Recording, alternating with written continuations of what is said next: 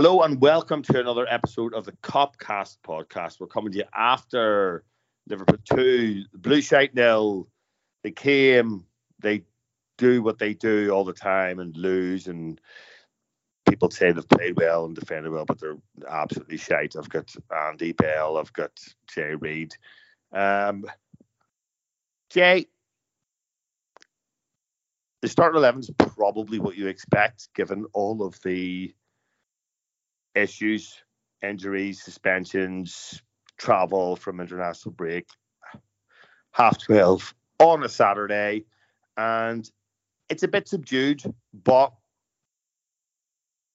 look, I think they have a very basic Sean Dyche in plan, and as usual, it doesn't work. And this probably wasn't the point that it was going to come on to initially, but I think this is starting to become a trait of this Liverpool team. You know, I'm thinking about the Wolves game, I'm thinking about the Newcastle game. Um, we just seem to be a team now that no matter what happens, we just stay calm, we're confident in our own ability, and we do what it takes to get ourselves over the line. And ultimately, you know, that's what happened. It reminded me a lot of of the derby a couple of years ago, where, where Robertson gets a, a, a goal with about 20 minutes to go, and Origi scores in the last minute. And th- this hopefully is now what this team do, as opposed to last season, which was kind of capitulate whenever any sort of pressure was applied to them. Yeah, I suppose those mentality monsters died, didn't they? If it was the the term that was going to be coined um, from what Klopp called them anyway. But we've have sort of revitalised and turned over the squad um, over the last few years. Obviously, the midfield was the big overhaul this year, but in attack, you know, the famous old threesome of Mane, Salah, Firmino has, has been gone, and yes, Salah still survives, and it's Diaz, Nunez, Jota, uh, Gakpo in there now, isn't it? And you know, a couple of couple of faces arguably at the back, but it's mainly been you know a similar old story with what's there. But you know they've been there, done it, and they've won things. So you know it, it's a fresh mindset, a fresh opportunity, and yeah, we're we're going through adversity and a lot of games. So you know, as you mentioned rightly, the the half twelve was just a ludicrous time to put a Merseyside derby on, other than you know bullshit excuses probably that Manchester police are using, that Merseyside police are trying to use, even though I had this conversation today with Nevertonian and work was actually do, do, you ever really see that much trouble at a Merseyside derby? Probably not. You know, like there tends to be, you know, more trouble when the Manchester clubs come to the city and whatever. But you know, it's by the by, and you know the TV channels want this, you know, feisty Merseyside derby. But putting a game on a half twelve is is stupid because it does just kill the atmosphere. Um, but yeah, I think we we've got we've got this doggedness about us, this confidence. You know, the the lads we brought in in midfield have not, you know, been through, you know, the shit that we had over, you know, the last couple of years. When you think back to, you know, that time when we lost six defeats at home on the spin, um, Jordan like the COVID era, and then, you know, all the shits with injury and you know just falling short in in finals and whatever. The, these lads have come in and they've got a clean slate. You know, they're young, they're hungry, they want to prove something. They've you know, they say all the right things in terms of, you know, you want to win things with Liverpool because there's other players in the squad you have, and that's what they want to, you know, achieve at such a big club. So it is, it's good to see, you know, it, it's good to watch. It's good to actually, you know, feel like you can go to a game and you can play a shithead team like Everton with shithead tactics like Sean Dyche and know that, okay, when he gets to 10 men and then he gets to half time and he thinks, right, sod this for the game of cards, I'm going to take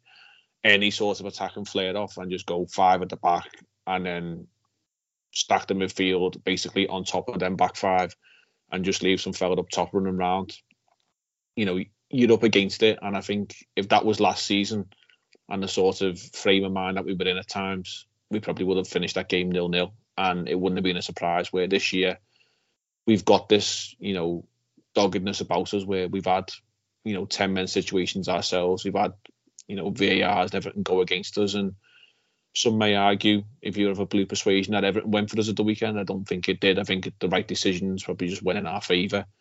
But I never once felt at that time throughout the whole 90 really, or the, well 75 until it was one 0 we were never going to get the win. I always thought we'd have enough quality to eventually knock the door down and get a goal because they're just the worst in United, which you aren't very good. They are shit, and and we are good. So yeah, it's it's good to have this mentality. It's good to go to games and feel like you know, even if you go one 0 down, which we have several times, um, you know, there's something about us where we can come back, and it's you know that never say die sort of attitude, and yeah, it's it's it's good to be a red again if that's what makes sense.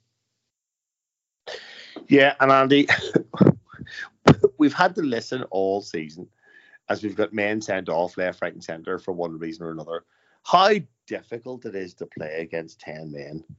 We heard Eddie Howe come out and fucking trot that line out. We heard Postecoglou come out and trot that line out, and whoever else. It's so difficult to play against ten men.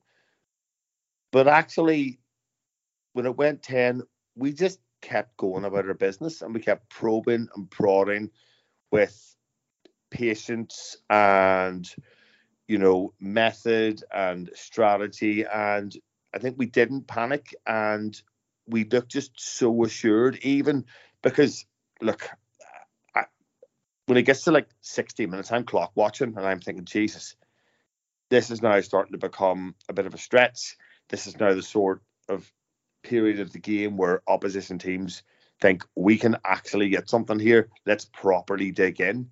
But ultimately, we get ourselves over the line, and it, it doesn't look like it impacts the way we play as much as it's impacted the way teams have played against us when we've gone down to 10 or even nine men. Uh, yeah, I don't know. I think first 10 minutes were really good. And then aside from that, I think before and after the red card, I think we're much of a muchness really. We struggle to create too many actual chances in terms of shots, but it does feel like I think you're right, Andy. You're totally right. But I think my point here is is that we don't start doing stupid things. I don't. I don't think we don't start trying to force the issue. I don't know. Szoboszlai has some pretty stupid shots, I think, but uh, yeah, that's fair enough. Yes. Um, but I, I, think I think gen- generally you are right. And to be fair, like you know, when Everton sat back so deep, a Szoboszlai effort with the amount of space he had probably wasn't maybe, maybe wasn't as stupid as I'm suggesting. But I think without actually having many shots in terms of like chances in the box shots that we had, we we did constantly sort of get into those areas where Diaz first of all wins the well wins a penalty that isn't given and then wins a penalty that that is given. I think we're constantly getting into those areas and it's one of those where the expected goals metric probably isn't a fair reflection on how dominant we actually were because if you get into those areas over and over and over again, you're not having a shot, so it's not showing up on the metric, but you are constantly getting those pullbacks. And when you're closer to the goal, as we were, you know, there weren't wide crosses, there were very, very central crosses. When you when you're crossing from there, you are going to get chances, and eventually we do force something. So I don't know. I was in the ground and I was watching the clock like you, but I did get that feeling of we were always going to score. And I don't know whether that was just like I couldn't physically comprehend this idea that we could draw this game with 10 men against a side as poor as Everton. But, you know, I, I was very relieved when we when we eventually did get it because a, a nil-nil against Everton's embarrassing enough in both teams' current form and state. Never mind when you add the fact that 50 minutes of that game was played with with with Everton having 10 men. So yeah, just relieved to get the other side of it. Really, I think um I think you're right. You're both right about the half 12 kickoff. It just it just does suck all life out of the game. Everyone's realistically, unless you're an absolute mad bastard, you've only had time for two or three pints maximum before the game. You know what I mean? It's certainly not the certainly the exception rather than the rule if you've had more than that. So that plays an impact on the atmosphere. First 10 minutes were really up for it and then their tactics massively play into the atmosphere as well because they just don't want to engage. It's not like it felt like David Moyes' sides were very negative when they came to Anfield, but they'd always like smash into tackles and they'd always sort of crowd the ref, and it, it would feel like a proper derby. It just felt it felt so unlike a derby. And I think that played into the atmosphere sort of dying down. There was no like controversial tackles or or you know, you know, big moments to to sort of get the crowd up for it. So yeah, until we actually do you get the goal and it's an outpouring of relief, it's probably not the best atmosphere I've ever been in for a derby. So um, yeah, one of those we just had to get get out the back of. And um, Man City away, half twelve after the next international break will be the exact same thing. Yeah, Andy has a point there. Yeah, I think you know Everton have four bookings o- over the, the game, um, and they are like fairly innocuous. Um, yes, they're probably yellows, and we can. Do you know what? I can't even be bothered getting on the Konate one because I think the first one's so ridiculous because it's like ten yards outside their box. It's a nonsense. But Andy's right. It's fairly, you know, passive for, from both sides, and you know, I think this narrative that Everton played well, defended well, maybe deserved more from the game. I think is nonsense, really. They complete less passes than any other team in the Premier League this season. If ever there is a level of dominance in a game this season, it's that. And I get that obviously the, the red card makes a difference there, but as we've noted, we've seen a lot of red cards this season. So yeah, there was like three or four on Saturday as well, just across the Premier League, wasn't it? Yeah. So like, it's not, it's not a rare occurrence to see red cards these days, and I don't know about yourself, but I I had my money on Ashley Young to be booked. It was an absolute banker for me, um, because you know you know what's funny? Say we were actually talking in the pub about this, and it was like he's the closest comparison in in football these days to James Miller Milner as you can get. He's a winger that was converted to a fullback. and he's thirty. It's one a load of stuff, like and that. he's like in his late thirties, and yeah, yeah. It, it was it was obvious, and you know it was, you know it, it, it, was so obvious. Like the game plan really for, for Liverpool was yeah, get the ball wide to Diaz, get him at him, get him on a booking, and then you know just continue to do the same thing. And you know, lo and behold, it's it's a very simple game football. You know, confused by idiots at times, and that's a simple tactic. You know, you go with the old guy with one of your fast guys who's tricky, and eventually, you know, you're going to draw mistakes, and mistakes lead to red cards. So, you know, it, it was always going to happen. Um, but but their tactics was simply let's get a draw. You know, if if you would have went into the changing room at the you know before the game and said to them, "We are offering you a draw right now," and asked every one of them cretins who were in the Anfield Road, you know, think it's that cool that they have to turn their back to you, never walk alone, and stuff like that. You know, when when it, you know. It's not just because it's Liverpool's anthem and all that, you know. It, it, it means like kind of a bit of solidarity as well, and in times of adversity, this city does come together, and you will see Reds and Blues go hand in hand and stuff like that. But you know, it's the it's the Everton thing to do to turn your back to you never walk alone. I'm sorry, but you can still hear it. You know, it's it's not been played in the pitch. That's how weird they are. Um, it was just a little bugbear of mine that, but they were quite happy to to be negative. They weren't bothered about playing football. Offered them a draw, they're taking it.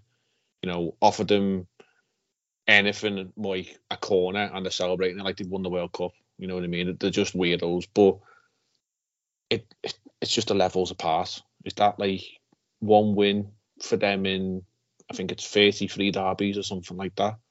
Um, you know, when that win came in the the COVID year, so it doesn't really count because football didn't count at that time. So yeah, they're, they're just weird, aren't they?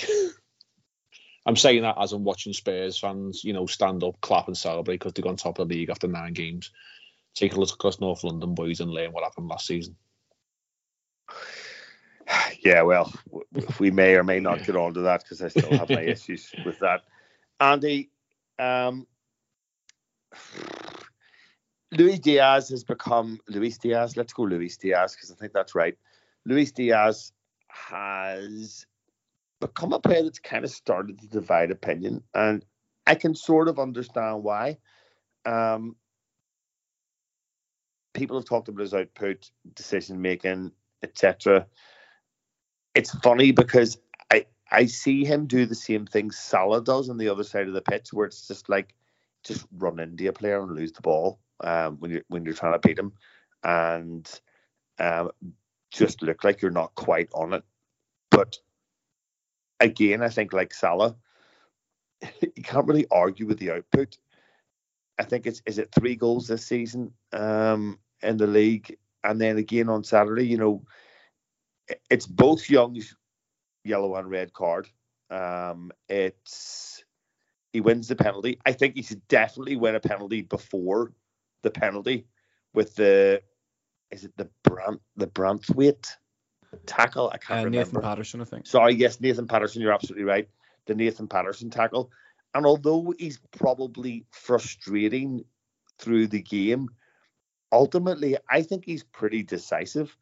And I think the other thing that is relevant to say here is I think it's really hard to judge a player that is traveling back from South America after an international break for a half 12 kickoff. If we were to judge Alexis Mac Allister on his Wolves performance, then you know we might be having a different conversation. And I think that's worth throwing that into this discussion. Yeah, I think so. It's, it's you say like you can't argue with the output, but sometimes he doesn't he doesn't look amazing. Like that's the exact opposite of the Luis Diaz that we signed because he looked amazing but didn't do the numbers. And it's interesting that's kind of reversed. I don't think it's reversed in the same way that some people on Twitter are suggesting. Like the the suggestion that he's not a very good player anymore completely blows my mind. Has he lost a little bit of the explosiveness or the magic since he, that he had before his injury? It's hard to tell. I don't think you can you can really make a full uh, a full opinion on that just yet. You know, um, especially when he's playing in these games where he's he's been away with Colombia, especially.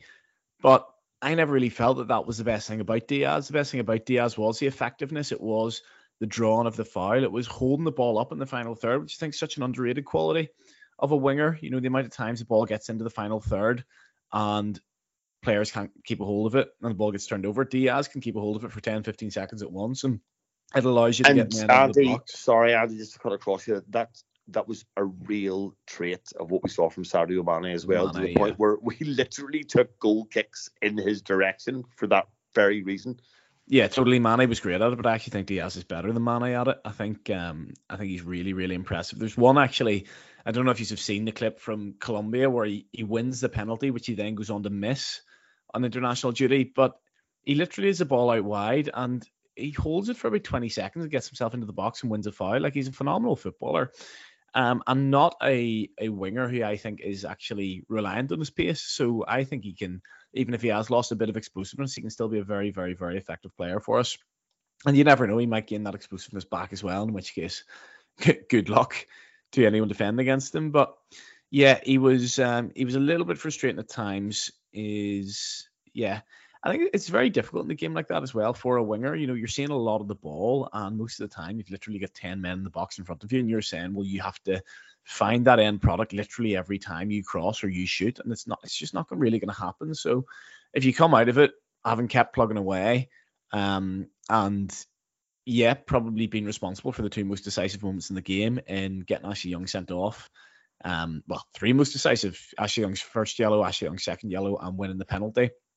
Just a really, really impressive performance for somebody who's just been really, really impressive as far as I can see. And I really don't get the the debate at all um, around him. You know, I thought towards the end of last season was a little bit concerned with some of his performances, but was prepared to give him the preseason and give him the start of this season to see if actually the injury had properly affected him. Preseason and the start of this season, he just looks like one of our best players, um, which is absolutely what he is. Um, I I agree. I thought I was in the Annie Road, so I was the other end of it. I know Jay sits in the Kop or stands in the Kop, I should say. But I was convinced that that first one was a penalty at the time. Like I thought it was so so nailed on, and it was given loads to Craig Pawson because I thought it was a narrative decision based on the fact that he didn't send Konate off uh, a couple of minutes earlier. But I don't know if you want to talk about that, but I thought that was a we definitely really really did get away with one there. Um, but none of the other decisions. To be honest. Andy, I thought, obviously from my vantage point, that was nailed on, and in the handball, because obviously where you are from behind the goal, you couldn't quite tell. Obviously, it's angles and stuff like that, but I was thinking we- we were robbed for not getting the Diaz one, and then it, it kind of become, you know, we went to VAR and thought, well, we're just going to get this because even if it's a close handball situation, Mm. they probably realised that they fucked up on the other one and they were going to give it to us. But as it turned out, you know, Michael Keane was trying to flag a taxi and it was handball. I, I um I couldn't really see the handball one from where I was. It was like it was one of those I couldn't see what part of the body it hit, but just the trajectory of the ball meant it must have hit his hand. So I was like, and obviously you saw. Andy, the- I bet in the ground you still shouted handball, didn't you? Of course it did, but I was looking. o- But I was I was looking over at the like the Kop and the main stand on that side, who obviously had the perfect view of it, where like every single person was up in arms, and I thought, yeah, we've got a case here. Um, so I was fairly confident that was going to be given. On the Diaz one, I haven't seen it back. It's tricky, and I think to use what has become a VAR cliche. It's one of those that if it's given, it's not overturned, and if it's not given, it's not overturned to be given. Patterson does commit the tackle, in which case you can say if you don't win the ball and you connect with Diaz, then it's a penalty and it should be a penalty. But it's quite hard to tell whether it's a tackle from Patterson or whether he's just attempted to block it. Um, in which case, you know, there's an argument that Diaz sort of leaves the leg in and initiates a contact. So wasn't surprised looking back that it wasn't given. But yeah, I think the the only real controversial decision of the day was the the Konate one. I think Konate is very very lucky. And do you know what? The referee should be allowed to go back and just retrospectively saying Konate off the minute Jurgen substitutes him 30 seconds later, because that, you know if the manager of the team is literally taking him straight off, I think as a referee, you know you fucked up there. But um, yeah, they've still a long way to go before they can uh, equalize the shit they've put us through this season. The referees. That just Yeah, makes the well, victory sweeter, though, doesn't it? Because you know yourself, Andy, you're, you're in and around the city and you're in and around Blue Noses, and that was the first thing I heard out of their mouth this morning when I went to work. You should have had a man sent off. You should, and like the referees this to be VAR. And I was like, but we would have beat you anyway. I think it's quite funny how they like you know they always go on about oh the Atkinson Derby Mm. and uh, what's the other Oh, oh, oh, well, I had the stats thrown at me today. Craig Pawson sent four Everton players off in his career, and he's never since Liverpool player off. I was like, oh, and that makes it all so much better, you know, because all the shit ones that are out there, and he's just not managed to get round to the point of sending us off yet.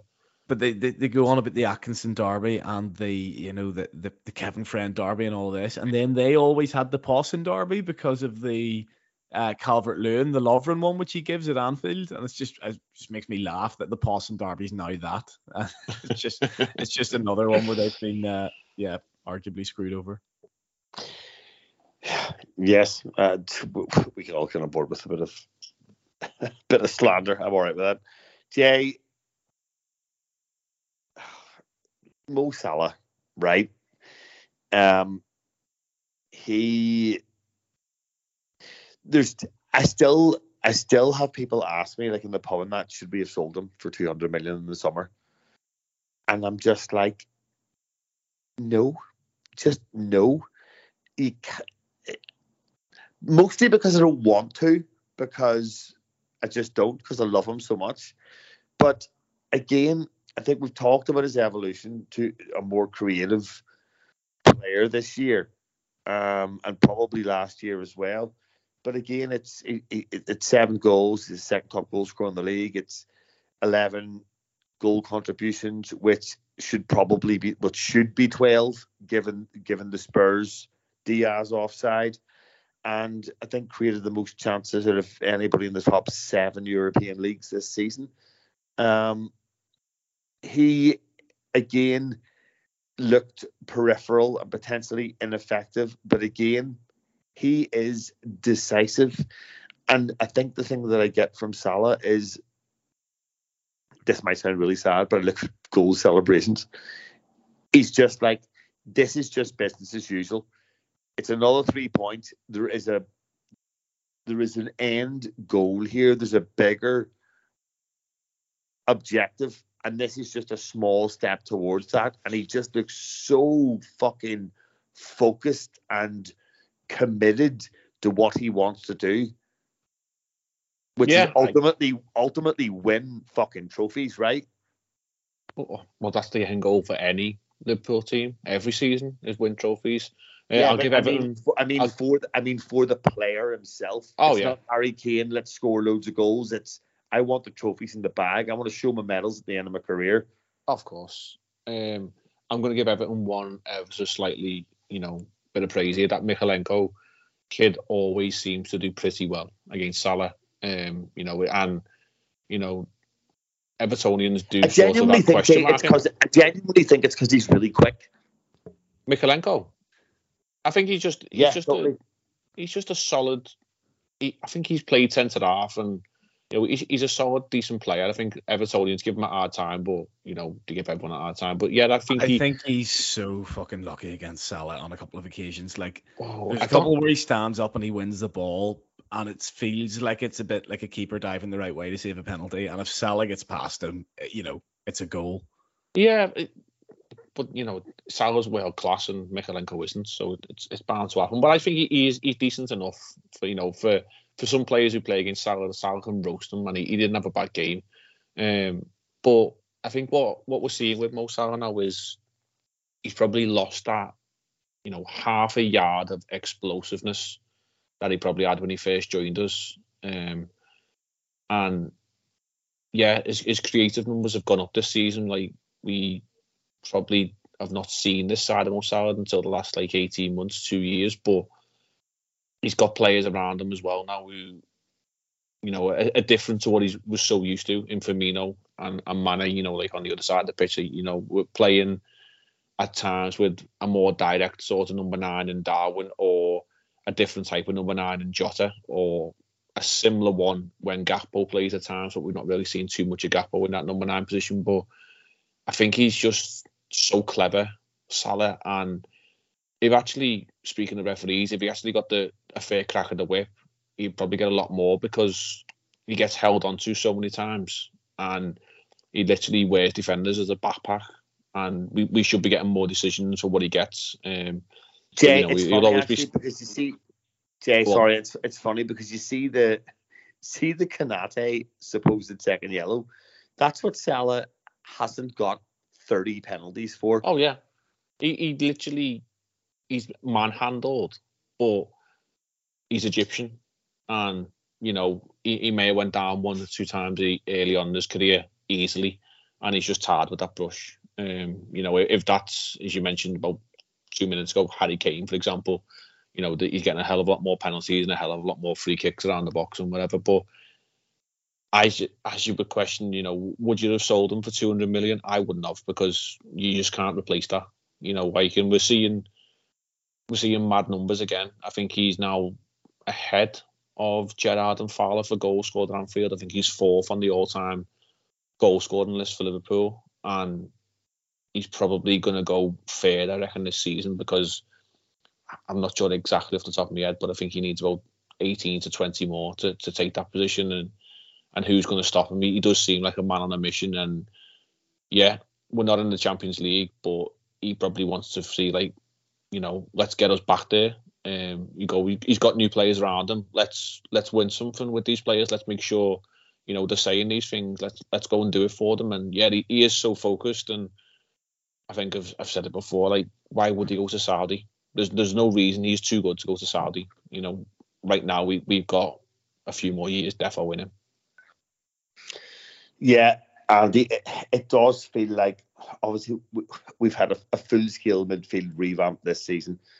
Um, the front three has been kind of transitioned, but if you talk about those six, he's the only one left, and he now feels like a proper leader in the in that attacking aspect of our play.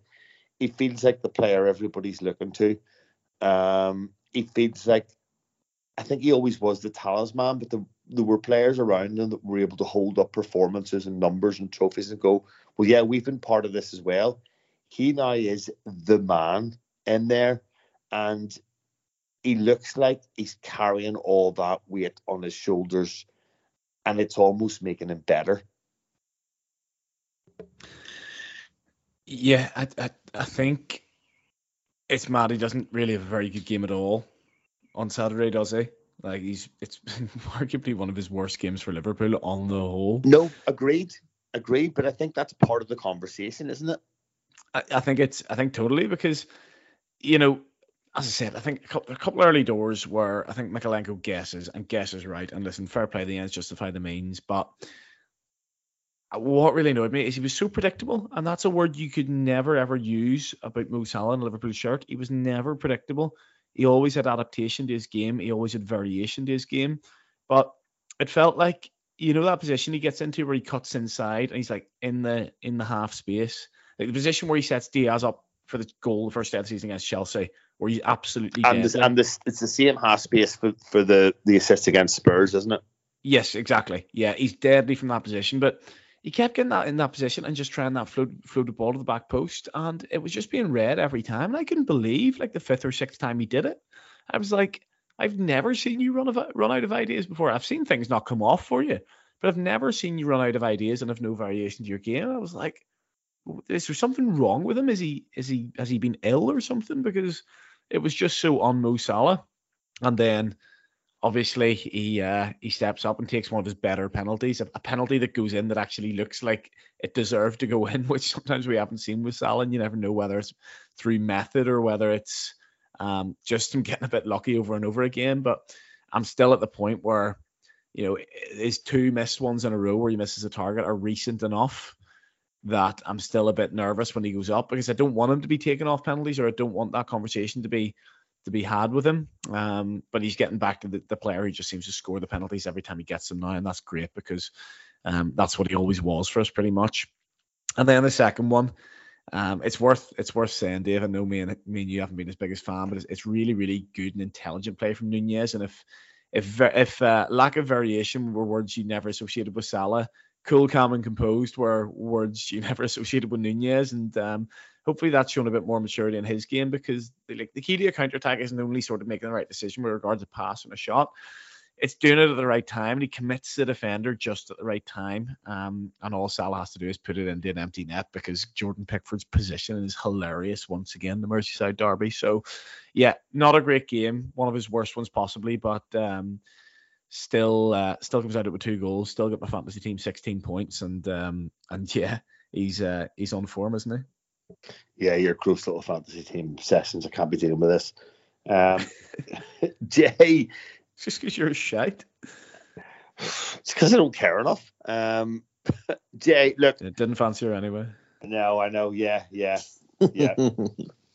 uh, Jay, yeah. Listen, let's do the Darwin chat. Okay. Um, look, I still think there's issues within his game, but I think, and we'll come on to the other sub, and I'll give you a crack at it later on. But it looks like these guys, these two specifically, they are prime for the last half hour. Um, and again, Diaz, he, or sorry, Nunez, he, he shows us against Newcastle, um, against Everton. I think the pass from Mac Allister, right, that sets him free. I think that's an in, I think that's an insight into why Klopp wants him there, um, which is fine. But yeah, Andy's right. He he carries the ball, he carries the ball, and instead of being this maniac that doesn't really know what he's, he's going to do until something like presents itself in front of him, it's it's methodical, and the pass is perfect, and it gives Salah a, a one-touch finish, and it is three goals and three assists this season in what you can only say is is limited game time, and yeah, I think we're now starting to see a player that You've just missed an absolute tap in in terms of you could have just said the evolution of Darwin. It, look, I think I don't think it's I don't think it's necessarily an evolution. I think that's I think that's I think that's too much on it. I think an adaptation probably to what he's expected to do instead of just being this guy that runs in behind and kicks it in the goal instead of just being the out and out focal point, which he was at Benfica. He's got to be more than that here. And look, it's still not perfect, but it's a damn sight better than it was, you know, 12, 12 nine, month, nine months ago, six months ago, maybe even. Yeah, he's he's learning.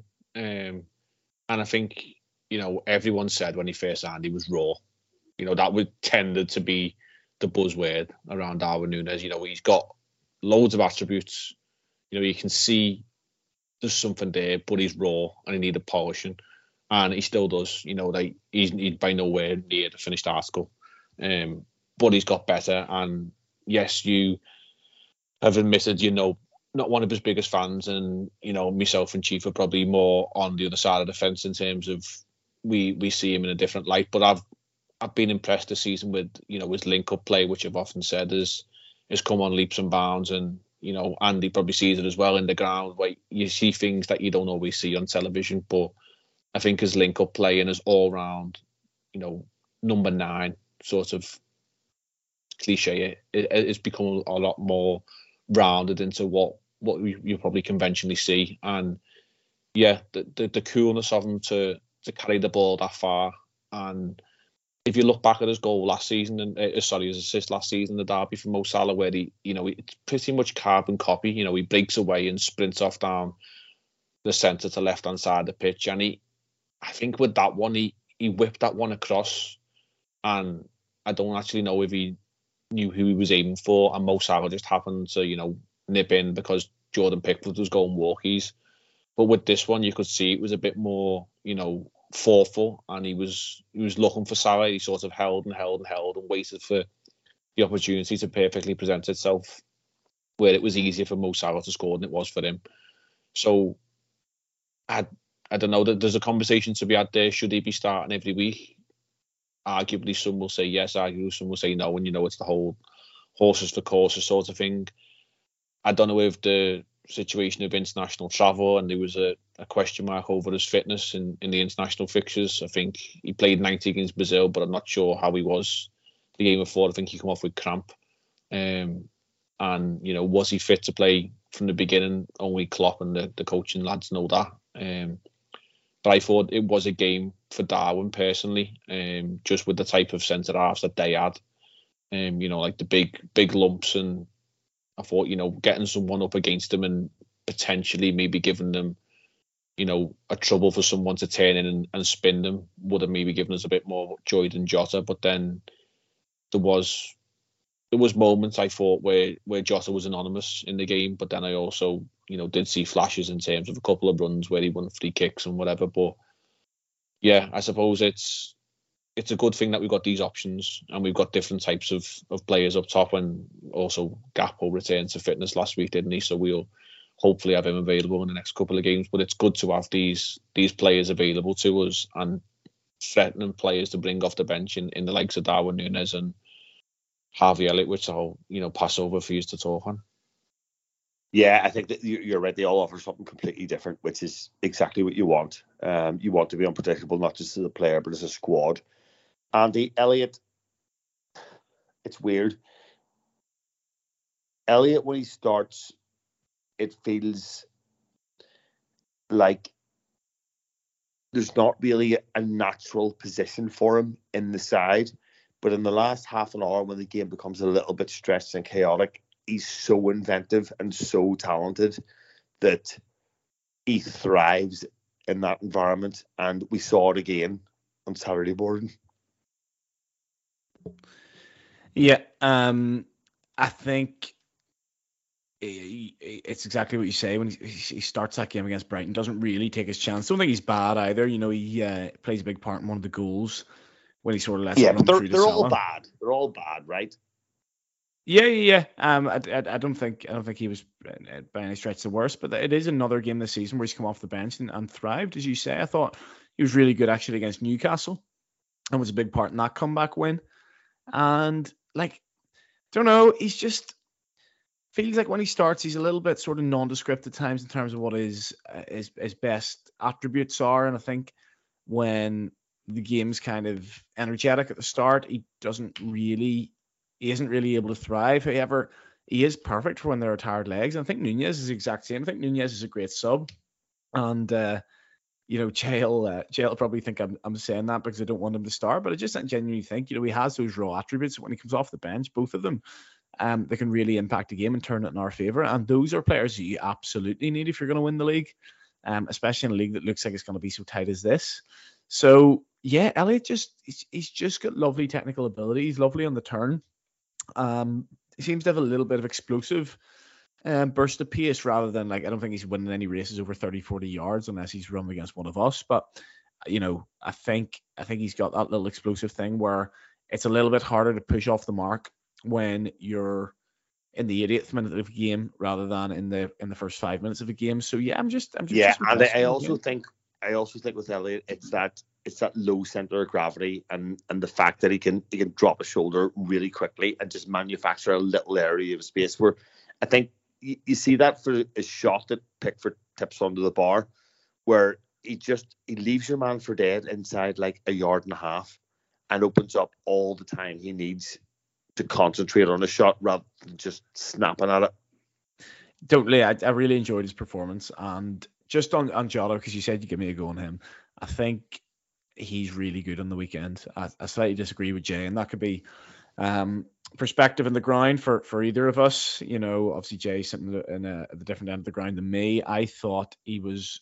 I thought actually you can accuse him this season of being really poor in games and then getting the goal at the end, which kind of masks his performance, but also it's just really important to have a player who can score a goal when playing badly.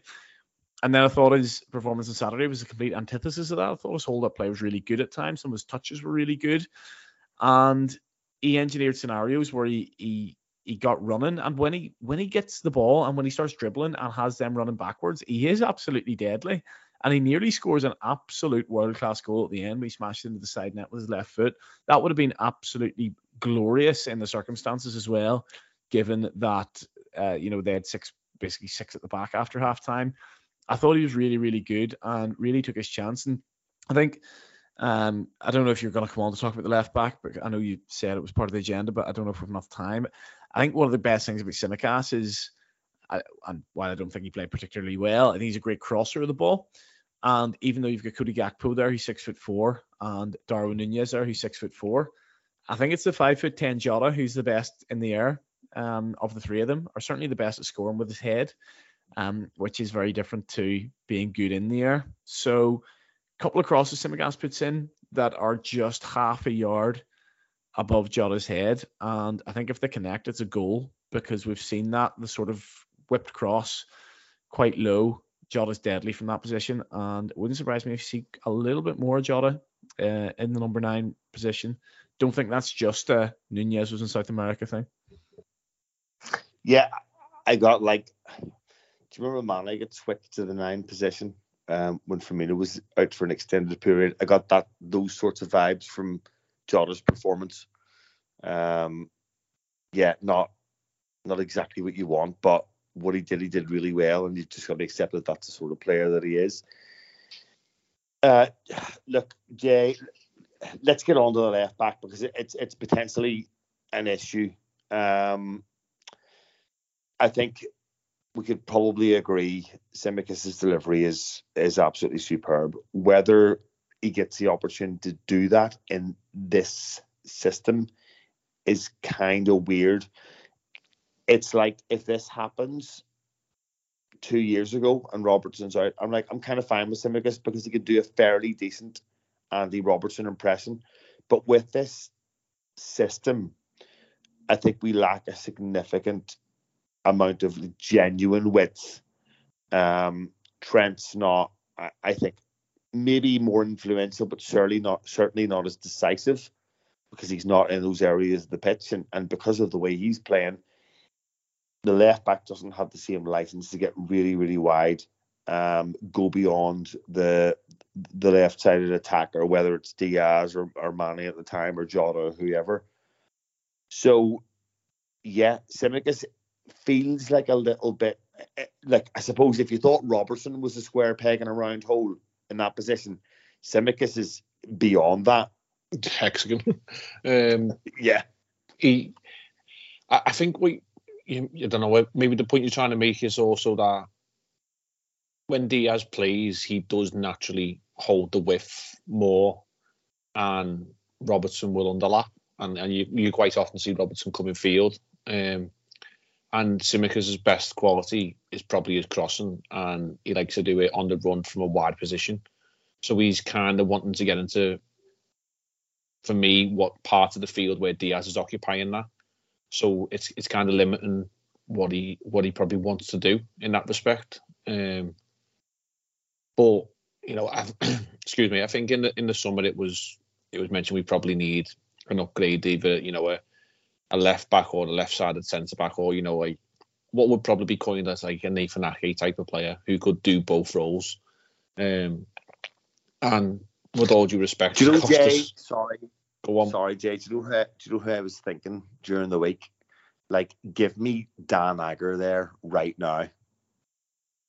Yeah, yeah. I, I can I can see where you're going there. Um, you you just want, you know, if if Trent's going to play that position on a more regular basis, then then so be it. But we probably need a bit more, you know, stability at the back, but then it also does then leave a question mark as is Diaz basically just running the left hand side of the pitch on his own.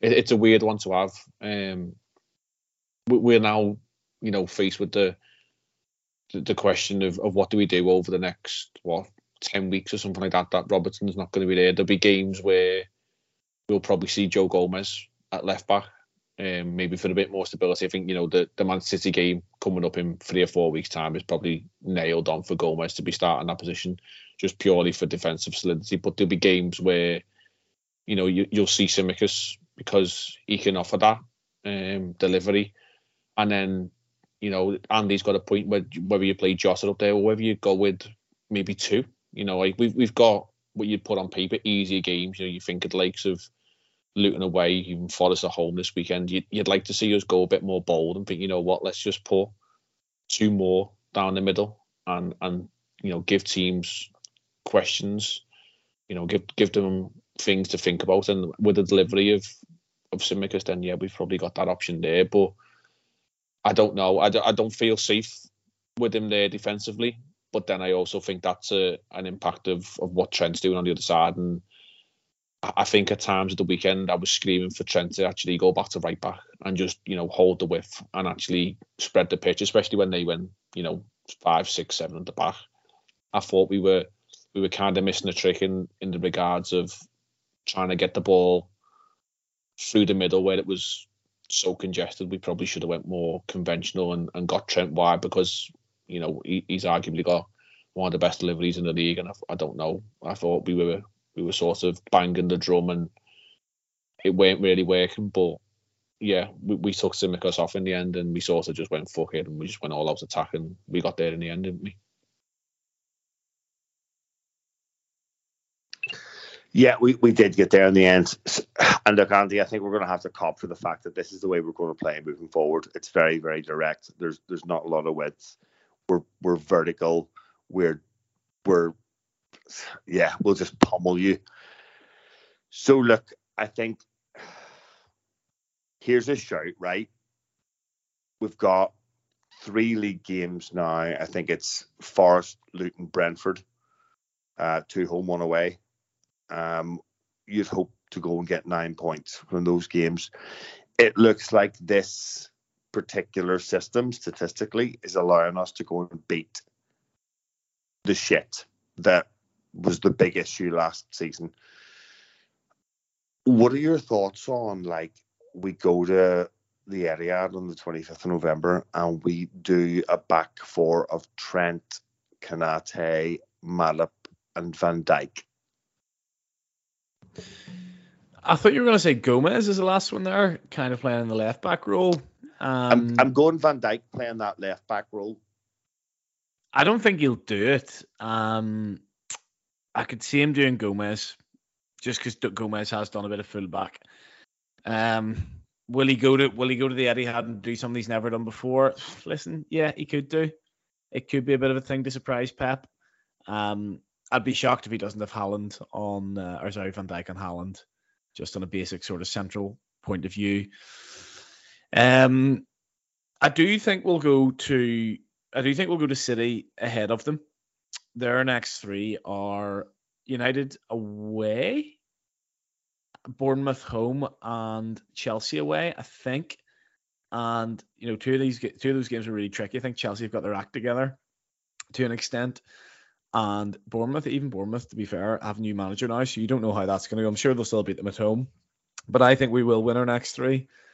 And I don't think they'll win all of their next three, which would mean we'll go into that game ahead of them, which will be nice because you go into the game one point behind them, and you know you can't really lose because you don't really well.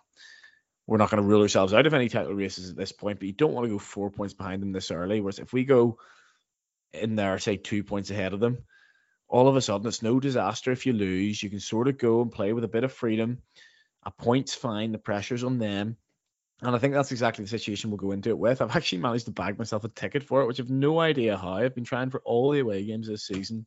And what's the one I get? Probably the biggest away game in a reduced allocation uh, in a place that's really close that everyone wants to go to. So I'm excited to go down. I was there last season twice, could beat 3 2 in the League Cup and 4 1 at the same time, which actually we discussed in the pre-pod was uh, the last. You should probably game stay away lost, then, which you, shouldn't yeah, that was the last Premier League game we lost, which you thought was in like 2020, yeah, 2021 or something like that. So yeah, I'm I'm looking forward to it. Um, in terms of the system we go with there, just wouldn't shock me if he goes for something similar than, than what we've been doing. It's been working. You know, is there a little bit more? I think there's a little bit more from the fullbacks in general, and whether Tsimikas plays this way is yet to be seen. But a little bit more picking their moments. So Trent isn't always coming into the midfield. He's doing it when we've got a decent control of the ball. Robertson isn't always bombing down the down the left. He's doing it when we've got what you know when the when the time calls for it. And what it means is we're we're not having that situation we continued to have we continually had in pre-season where Van Dijk and Konate or whoever's playing centre half was left two on two all the time, uh, which was something we definitely needed to sort out and we did. How Tsimikas plays into that, not really sure. I do feel he offers us some width, but just don't trust him in the build up like I do Robertson. He seems like a little bit of a player who, if you're the opposition manager, you're saying let him have the ball and he'll give it to you, to use a Sunday League Northern Irish phrase. So I don't mind him. You know what? I thought last season when people were calling it for him to be starting over Robertson, I thought that was ridiculous. And I, th- I think I slagged him off probably more than I should have last season. And now this season that people have gone the other way, I feel like I'm defending him a bit more. Um, and I just think he's an all right backup left back. He's hopefully not going to throw anything away for us. And you know what? Man City can have their left back out for six weeks and cope. Arsenal can have their left back out for six weeks and cope. We need to show that we can have our left back out for six weeks and cope, and I'm sure we will. Yeah, I'm, I'm I'm really interested to see what he does in that position for that game because I think we're, we're all kind of convinced Robertson's not going to be fit from everything we've heard. Um, all right, Jay. Um, we go into the next three games. As I said, it, it, it's Forest, it's Forest at home, Brent, Luton away, Brentford home. Is that right? That's right, isn't it? That's correct, yeah. Yeah. Thanks very much. Great. With the Europa League and the League Cup thrown in for good measure. Yeah, saw a statistic earlier on that we haven't lost a home game in front of fans since like 1906 or something. Um, no, seriously, it, it's like 2000 and fucking 18 or something, 19 or something ridiculous. Um, look, I think Andy's kind of right. If we go in, I'd be surprised if we went in not top of the league to this City game. But this has got to be, this has got to be our bread and butter now, and that was the issue last season. If we go, what that what will that be? Twelve games, thirteen games in the season, can't really be arsed going to the Etihad at a half twelve on a Saturday, especially when it's my birthday, um, because I'd like to enjoy the rest of the day. But uh, I think there's a pile of teams that are really good this year that all have their deficiencies, us and City included. And I Yeah. feel like these games aren't necessarily going to be decisive this season. No, I think The way they were, you know, Yeah, the way we've yeah. literally seen titles lost on what nine millimeters, etc., in games between City and Liverpool previously. Yeah, I think you, it depends what way you look at it. You know, like, there could be an argument to say, you know, that could have been a title lost or, you know, stupid draws at home or silly sort of draws from winning positions. You know, you think back like Brentford and stuff like that, or Brighton and Leeds over recent years when they come to Anfield and like spunk draws and wins against us, and you think like they're the sort of games when you look back over the whole season, you think, you know what, it might not have necessarily been, you know, the the City one, but those like accumulation of say five or six draws and the odd defeats in there, that that for me is probably the ones that that kill you because you should expect to win them games. But I don't think we'll go in top of the league, but by all means should be giving ourselves the best opportunity to go in above City. And like Andy said, I echo his sentiments of you go there and the pressure's then off. You know, if if over the next three games we should pick up the nine points that we all think that we should, and City across them three games are likely to drop points, I think, in one of them games. So that would then leave us a point ahead of them. Um, you know, if, if the, the you know the accumulation of two wins and a draw Um, and then yeah, you can go there and feel as though if you get a positive result, even just being a draw, you, are still above them. Um, and yes, we've then got arguably tougher games to come after that, but you know, you, you, are mentally ahead of them. And yes, they will probably go back ahead of you at some point um, because they are, you know, just ruthless in what they do. But this season, you know, we've got to give ourselves the best opportunity. Are we going to win the league? You know, we can do. And there's a lot of teams, as you said, out there with faults. I don't think City are by far as strong as what they were a few years ago. You know, there's there's proven points that you can get at them, and if they happen to lose Rodri for a period of time, it's basically proven that if he goes out the team, they are significantly weaker. You know, you can lose Kevin De Bruyne and you can bring in Julian Alvarez, or you know, you can you know lose someone else and bring in Doku or whatever. Um, you know, there's still players with pace and threat and threatening positions and goals, but take Rodri out that team, and they are significantly weaker. So we'll, we'll see how that pans out. But yeah, hopefully you get to that game with your nose in front, and you come out to that game with your nose still in front.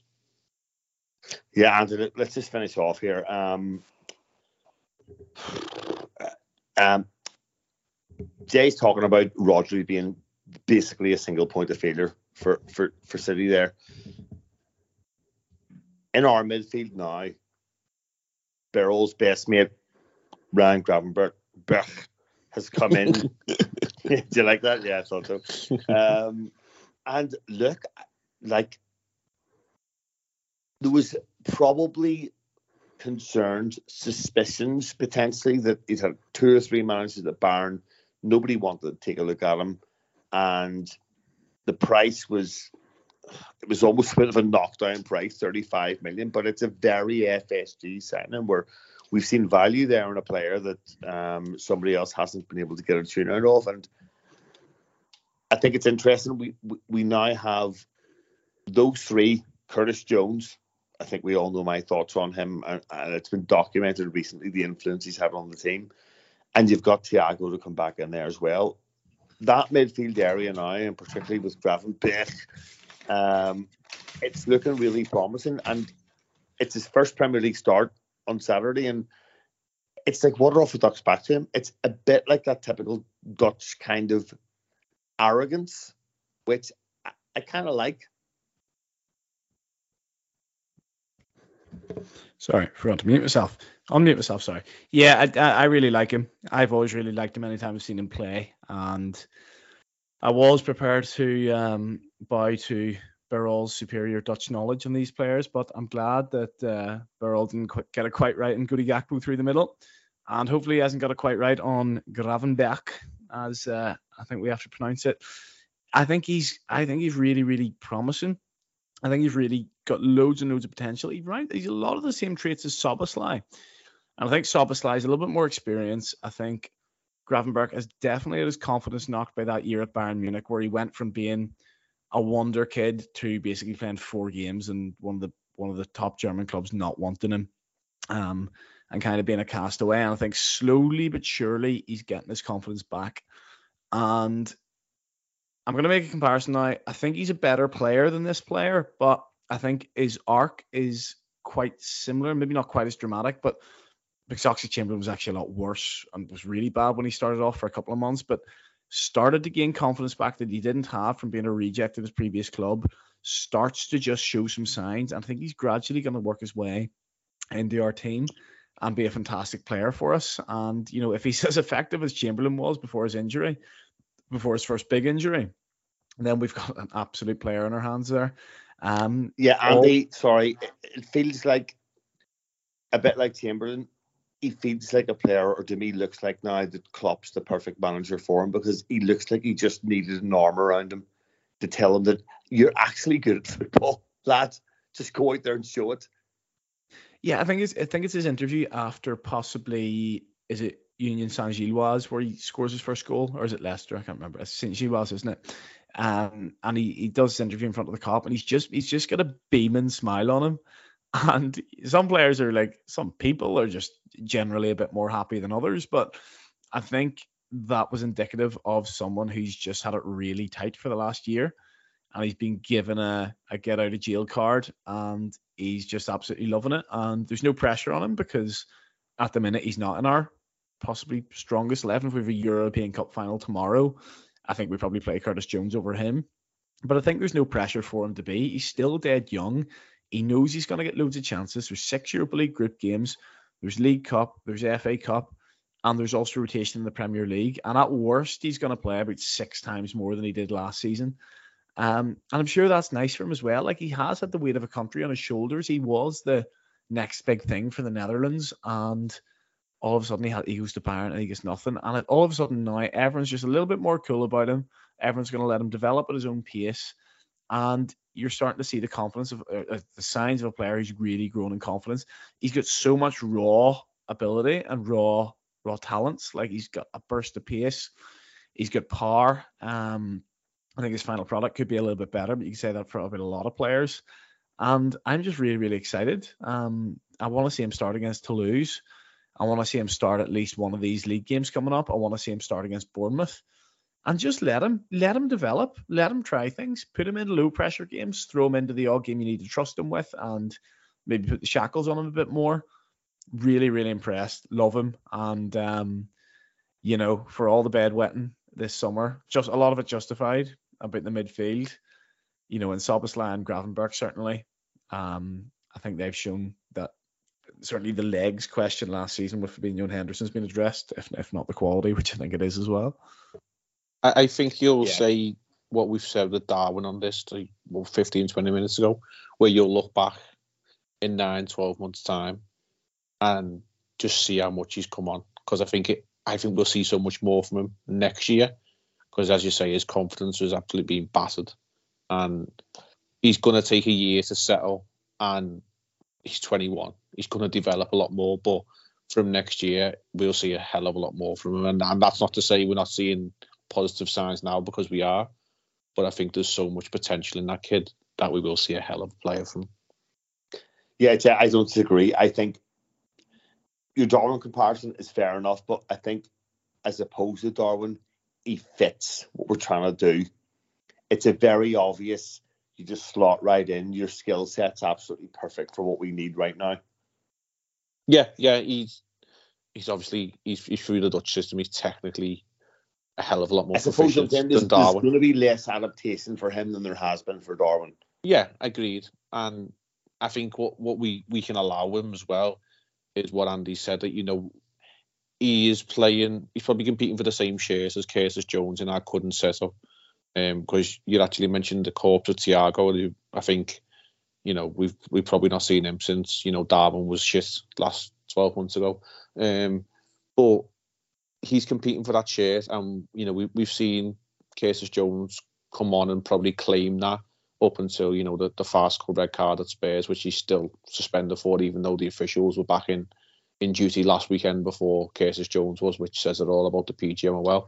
But he he will be allowed to develop, and he'll be allowed games, as Andy, Andy pointed out. You know, there's there's so many games and competitions for us to play in, and they're not necessarily a high profile all the time because you know we're not in the Champions League, so you can allow for this to happen over this 12 months. But I think we will see a lot more from him, and yeah, maybe for once, you know, in his philosophical life, that Biddle was actually wrong on something.